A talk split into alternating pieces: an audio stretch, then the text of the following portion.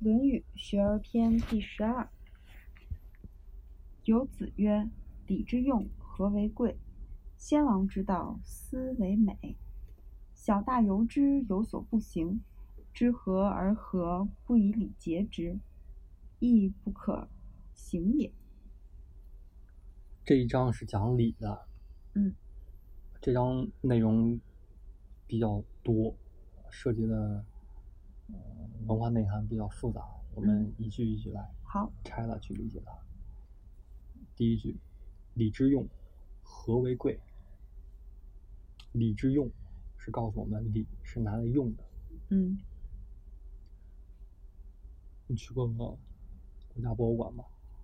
嗯。里面有好多的国国宝青铜器。对。就是你认识几种青铜器呢？尊、爵。鼎、鬼、斧、斗、爵、之等等等等，几十种不下。嗯，你知道他们都干什么用的吗？有是喝水的，有是祭祀用的，有是盛盛东西的，好像都是祭祀用的，但是只是装的东西不太一样。现在。这些所有的青铜器，我们都把它称之为文物，对吧？嗯。那在他们，他们是从墓葬里挖出来的。嗯。那么他们下墓葬之前，呃，被当时的贵族用作礼器，是吧？你看，就涉及到礼了。嗯。但是当这些东西被用的礼器之前，他们是有具体作用的，就是在生活中出现的一些器皿，就像现在我们的锅碗瓢勺一样。嗯。有的是煮肉的，有的是盛主食的。有的是放酱的，啊，什么样都有，还有什么盛水的、盛酒的，啊，洗手的，一切生活用途都有。也就是说，这些器皿的最开始，它是有一个用途的，这是它存在的价值，也是意义所在。后来不断的被赋予一些附加的价值，那乃至于现在所谓的稀缺性导致的文物价值，那有现在的地位，但是。它能诞生，最初是因为这个用途。嗯，礼也是一样的。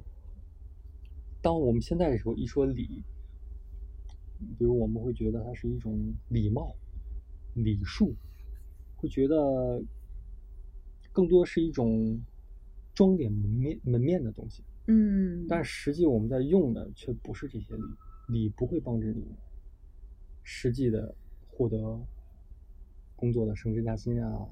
人际交往啊，等等，你靠的是别的，靠的是，嗯，知识、技能，包括一些，嗯，social 等等那些其他的东西。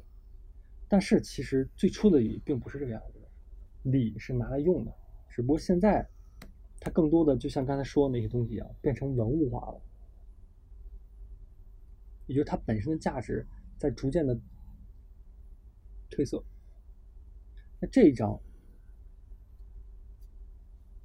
所在的历史时代，礼的实用价值还在，它是实实在在在影响整个社会运转的一种东西，它绝对不是现在的礼，它有点像现在的礼，加上现在的潜规则，再加上现在的法律这样的一个综合体，嗯，它的力量是非常强大的。所以第一句话，礼之用，和为贵。礼是拿来用的，那它的用途是什么？他们说，和就是拿来和的，和为贵，贵是什么？就是它最上等的用处是拿来和，但它还有其他的用处，比如它好看，对吧？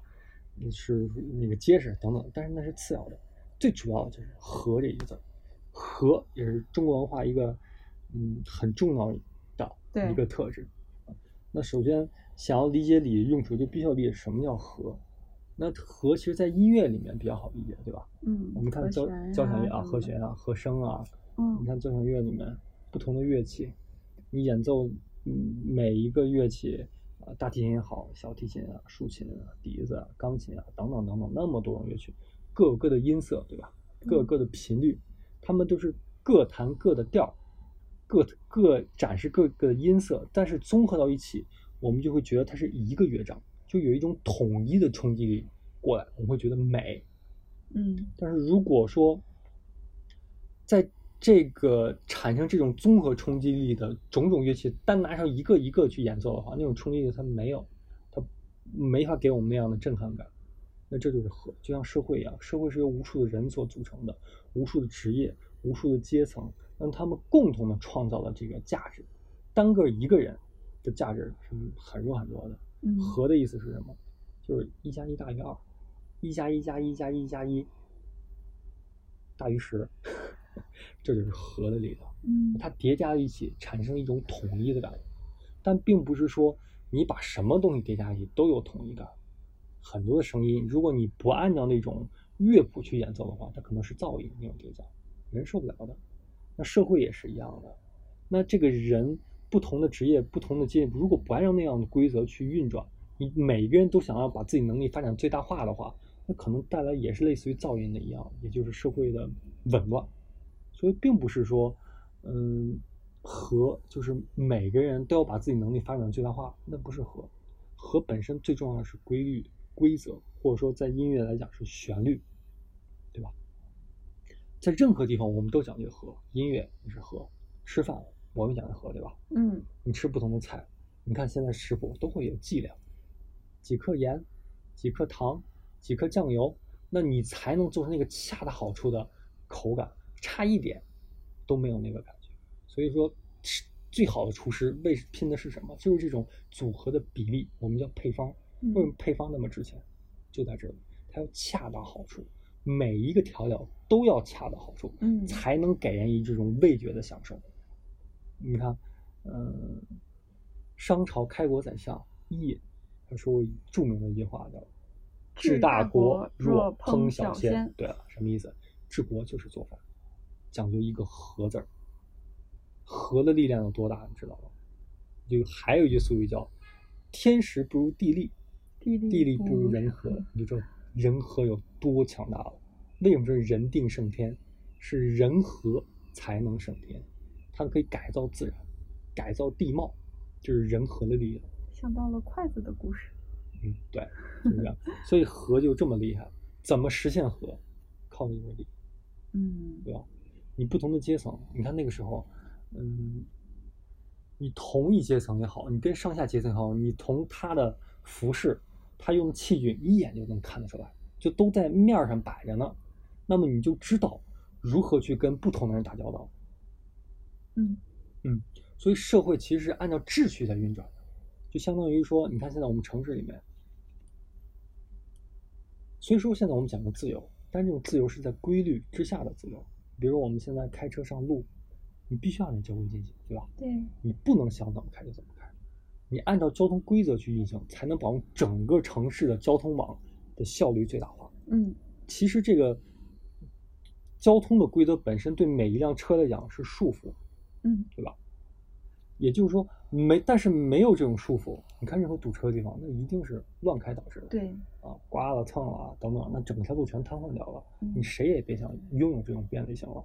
所以，这种自由一定是有束缚所导给你成就的这种自由。所以，束缚跟自由它是一体两面的。如果你追求绝对自由，那是什么？那叫紊乱，那叫崩溃。你看那个绝对自由是什么状态的？水蒸气、高温，那这个粒子绝对紊乱化以后，那是一种绝对自由状态。但是蒸汽机就不能绝对自由，你必须把它放在一种管道里，按照特定的路线去行走，它才能创造一种有规律的力，才能为我们创造种种可驾驭的、可控制的力量，才能达成一种，呃，所谓的人和的的一个东西在里面。所以它本背后代表是一种秩序，所以礼最重要就是架构这种社会的秩序，这种秩序导致了导致了社会的和谐，和谐导致了社会的稳定，以及在稳定基础上的繁荣发展。所以礼的用途就是这个，就一个字和字。那我们看第二句，先王之道，斯为美，小大由之。讲的是什么？先王留下来的道，这这个道指的是治国的治治国之道啊，还不同于《道德经》里面那个天道的那个道。嗯啊，先王指的是什么？指的是周朝的先王，也就是开国的之王，嗯周文王、周周武王，他们制定了这个国家统治的基础，最基础的秩序。就他留下来这种基本的秩序是什么？就这个礼，什么意思？就是思维美，说这个礼它是最美的，也就是说，它是维持这个整个周朝统治的一个底层的东西。礼乐之治，那是整个周朝统治的基础。你要知道，周朝是中国历史上统治时间最长的一个朝代，统治八百年，兴盛四百年，衰落四百年。你要知道，衰落都能衰落四百年，那它得多稳定？嗯没有朝能超过周朝的统治时间长度。思维美，小大由之，意思就是小事儿大事儿都得按理来治办，也就是说按照秩序来进行，才能保持社会整体的稳定以及发展。小事儿是什么？家事儿，就是你自己家，比如说有一些喜事儿啊，结婚了、生孩子，你摆一个宴席，你就得按礼制来进行。谁做主位，谁做客位，谁做尊位，每个人的礼制是什么样的，保持一种其乐融融，对吧？而不是说啊谁官大谁坐什么位置，或谁先来谁做什么，那乱了。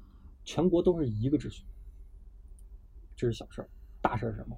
国事儿，对吧？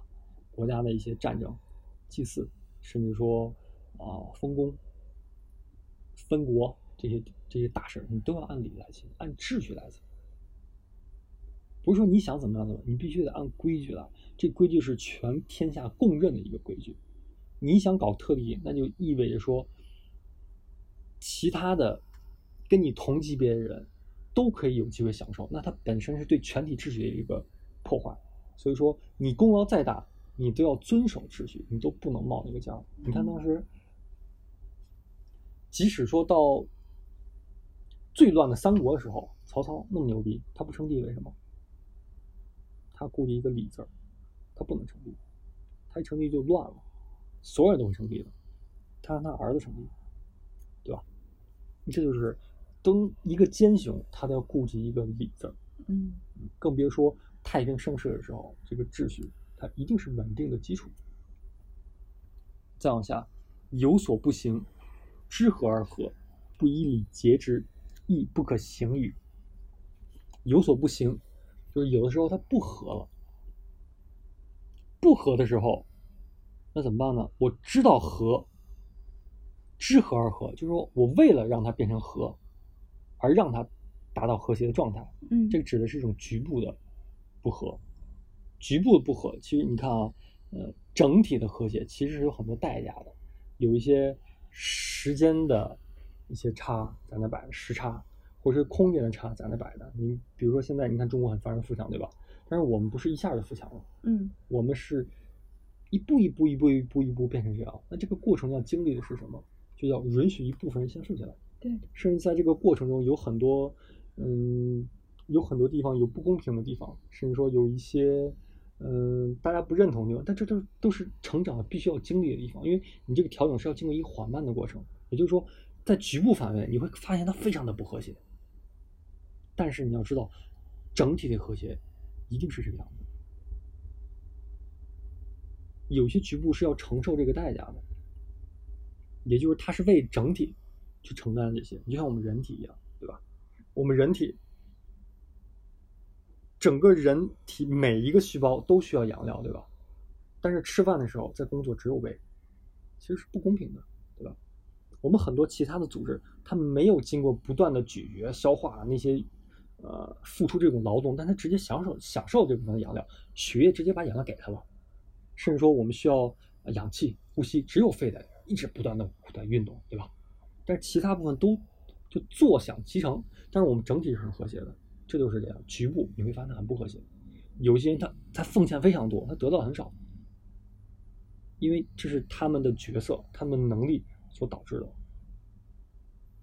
而理是基于什么建立的？是基于整体建立的。所以在这个前提之下，你要看到局部的这个不和谐，它正是整体和谐达成的一个基础。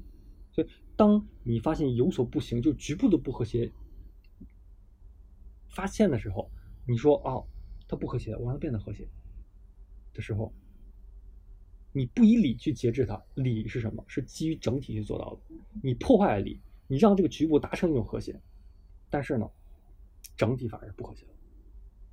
那么它意味着是说，因小失大，你这个整个的全体的秩序受到了破坏。你会发现很多，嗯，在公司里面有一些人叫，嗯，仗着自己有功劳、有能力，他想搞特权，有很多这样的人，对吧？啊，我厉害，我就这个这个这个程序我就不能走，我就想这个，我就想多分怎么怎么样。其实站在个人角度，你会发现是合理的，但是他破坏整体秩序。那其他的人怎么样？那全盘的秩序全要重组。嗯如果你强大到足够让这个全盘进行重组，建立一个新秩序，没问题。嗯在一个改朝换代上没问题。但如果你没有那个能力，上不去下不来，卡在中间的时候就很尴尬了。那最后导致的是整体的崩溃，然后你还要因此而承受相应的代价。这就是说，视野局限性导致的。你只看到局部的利益最大化，局部局部的效率最大化，你看不到整体。因为能看到整体的效率最大化，整体最和谐，只有圣人，圣人，也就制定这个礼乐体制人，他看的是全盘。那在下一层那些贤者们，你看不到全貌，你只能看到一块一块一块一块的时候。但如果你以为你看到那一块局部就是全部的话，你你去搞特例的话，让你这个局部好像变得非常的繁荣的时候，那其实你是在损坏集体的。这个这个事件在现代社会是非常常见的，尤其是有本事的人特别容易这样，因为你的本事还没有足以到可以站在一个全天下的视野去重新制定规则的情况。你的成就是站在既有规则的前提之下，你应用好既有规则，你用好了以后，你反而要破坏这种规则，你还没有能力去建立新的规则，这本身是很尴尬的事情。所以说，这种知和而和，如果你不以理去节制的话，亦不可行之。你不要去做这种事情，你去忍耐，去承受，做你该做的事情，一切以理为前提。除非你是圣人，如果你不是，你就要服从命令你就要忍。即使是说那些，嗯，圣人们，他们都要忍耐。像乾卦讲的是什么？钱龙无用。时势不到的时候，你就要忍，你不要出头。时势到了以后，啊，现龙在天，让一些大人物看到，开始有所呃表现，比如诸葛亮啊，他的声名远播天下，嗯，然后就开始出来去啊实行自己啊，然后呢，他的一些理念得到运用，才能飞龙在天。你都要等时势的。你比如说诸葛亮，没有刘备来请，他不会出来的。没有那个跟他产生一种共鸣的领导，再给他那种信任的话，他不会出来的。他要等条件的，即使这种有本事人，他都要等条件，对吧？那么，你像一般的那种有本事的能人，你为什么不怕着、不握着？你你有什么本事？你又不是诸葛亮。就说礼是什么？是圣人留下的东西。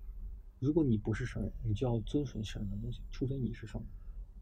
你再建一套礼，你知道礼意味着秩序，秩序不是不变的，每个时代有每个时代秩序，但每个时代的有能力缔造这个秩序的缔造者，他才是能重塑那种礼的礼永远的存在，但礼的形式一直在变，一直在变，直到现在礼也在变，甚至说在现代社会，刚才最早我们开篇也说了，法就是礼的一部分，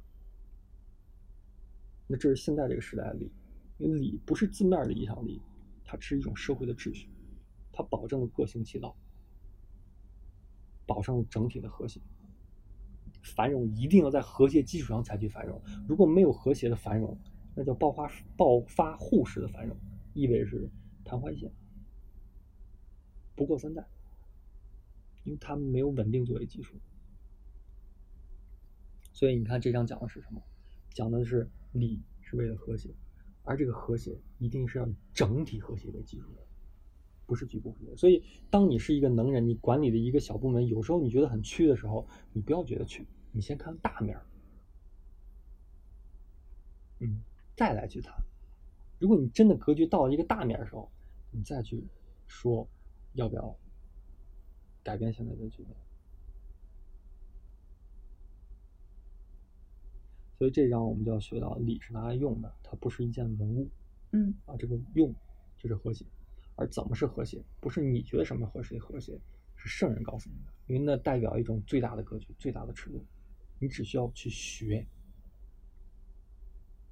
就像科学界，啊，现在是科学时代，对吧？嗯科学界永远那些伟人，一百年可能就那么一个在尖儿上的人，他制定一个规则，后面一百年都要遵从。比如说上一个时代的牛顿，现在爱因斯坦，他制定了一个规则，那底下人你就执行这个规则，把它变成一些呃实际的应用，乃至于说再往下一层，把它变成商业化，你再把向老百姓去使用这种东西，对吧？那这就是说你遵从了这种最上一层次的，也就是这种圣人们，或者说能力最强的人、最有格局的人，他的规则，你只不过怎么用用规则的，你没有能力制定一个新的规则，对吧？如果说你不听，你说你看那个局部，我说不对，相对的不成立。我觉得什么什么成立，因为这个理论在我们家庭完全适用，或在我这个地、我这个村儿完全适用，你都不要听他的，就听我的，这世界是乱套的。因为真理就是那么凤毛麟角人手里掌握的，手里。你圣人是什么人？就相当于跟科学界同等的这种政治领域的人，他的看到的社会秩序就是相当于爱因斯坦的级别，他看到的就代表了这个社会运行的那种最恰当的那种规则，他看到的。而可能这种人几百年才出一个，嗯嗯，所以这就是理，是圣人对他的东西。其实到现在都不过时，只不过我们要换思维，把它变成现在形式去理解它。嗯，还有什么问题吗？有嗯，理基础就是什么？比如说你说爱因斯坦的规则，对呀、它有一个公式呀。那，理呢也有公式啊，是什么呢？最基本的。刚才我们说是规则，那嗯公式其实就是这个社会运行的规则，啊，是呃什么人你应该按照什么样的去做事情。那比如说像，嗯，这个中鼎之家，我们古代是形容那种贵族的家庭，对吧？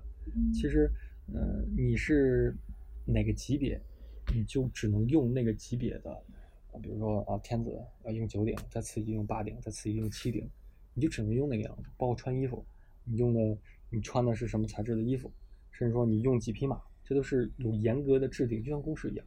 你在那个级别摆，你就只能用这样的东西。包括一些职业也是这个样子的，它决定是什么？是去它是一种呃约束，对人人心的约束。当你处在那个级别的时候，你即使能力到到了另外一个级别，但是你也不能去僭越去，在那个年代啊，因为意味着说你只要一僭越了，那可能就是背后有一千个跟你同样级别，他看不到你的能力，他看到的就是说你这个身份做那样的事情，嗯他们的心就会变得躁动，嗯他们就不会服从于这个理智，就会去破坏，那整个社会就会紊乱的话。嗯所以你看，就像现在一样，我们看到那些成功人士，我们只看到一个一个点，他背后那些东西我们看不到，比如那些付出我们看不到，我看到那些成就。那么，当那个时候我们一头扎进去，其实意味着我们要付出惨痛代价。就现在社会也是这个样子的，所以理就约束了这部分人心，或者说这部欲望躁动的欲望，让社会变得稳定。其实很多社社会变得不稳定，往往就是这种欲望所导致的一种不受约束的欲望所导致的。比如说，因为欲望意味着浪费，社会资源的浪费。但是你要知道，每一个时代其实的那个社会资源都是稀缺的，就是想要享有的人多，尤其有欲望前提之下。那么在资源少、人多情况下，那怎么办呢？你就要斗争，就要拼，就要竞争。那么这个社会就会变得越来越浮躁，节奏越来越快，也就是越来越不幸福。其实也就意味着稳定性越来越差。其实这不是一种稳定的社会。所以为什么说圣王制定那种制度？因为他看到了什么是稳定，什么是人真正需要的东西。所以我们现在去看，呃，两千年前的那种制度，我们会觉得好像很死板、很教条、很不人性化。那是因为我们拿现在我们的一些观念去套到他们身上，他们可能幸福感比我们要高得多。嗯嗯，这就是礼的作用，礼约束了人心，也保障了每一个人的生存空间。每每一个规则其实都是双双刃剑。你看现在，好像我们都更自由了，但其实我们每个生命压比别人大的太多，烦恼也多的太多了，这就叫双刃剑。自由是有代价的，永远都是有代价的。你看，你看咱们养过猫对吧？嗯咱们家养猫没什么自由对吧？嗯活得好吗？要吃有吃，要喝有喝，然后冬天暖和，夏天凉快。你看看流浪猫是很自由，流浪猫寿命都很短，也都很惨，这就是自由的代价。嗯嗯，理，我们觉得它限制自由，但你要看另外一面，它的收益是什么？现在你有自由，但你要看另外一面，它的代价是什么？